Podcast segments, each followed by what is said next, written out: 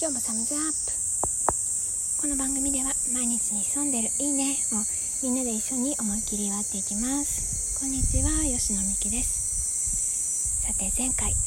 不確かさについてお話をしました。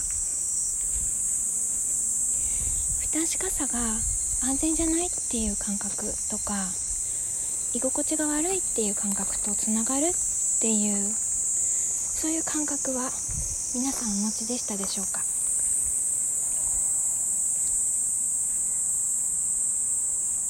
大人になった今失敗を恐れたりそれも過度に恐れている、まあ、本人でちょっと気づかないケースもありますけれども過度に恐れている場合とかあ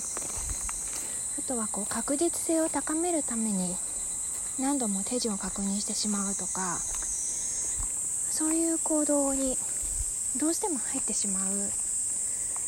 そういう場合にはこの間お話しした不確かさについての記憶が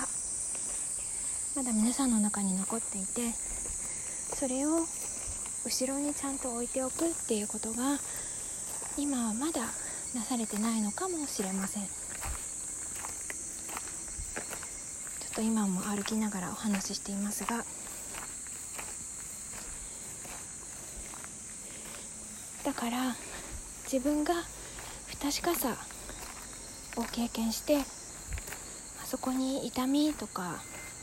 憎しみとか恐怖があったっていうふうに認められるとそれを後ろに置いていきやすくなります、まあ、例えて言うなら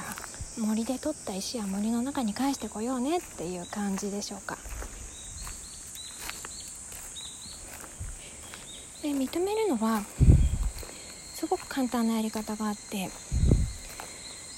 例えばなんですが私は過去に経験した不確かさについて今でも痛みがあることを認めますっていうふうに言ってみるんですね。でそれがビンゴである場合には自分の意識の勘違いでない場合には割とよくある反応として呼吸が深くなります。なのでもう一つ言って諦めてしまうというよりは言葉をちょっとずつ変えながら過去に経験した不確かなことについて私の中には今でもどこか憎しみが残っているようです。とかそんな風に言葉を変えていくことで自由に羽ばたきやすくなります。それではまた来週。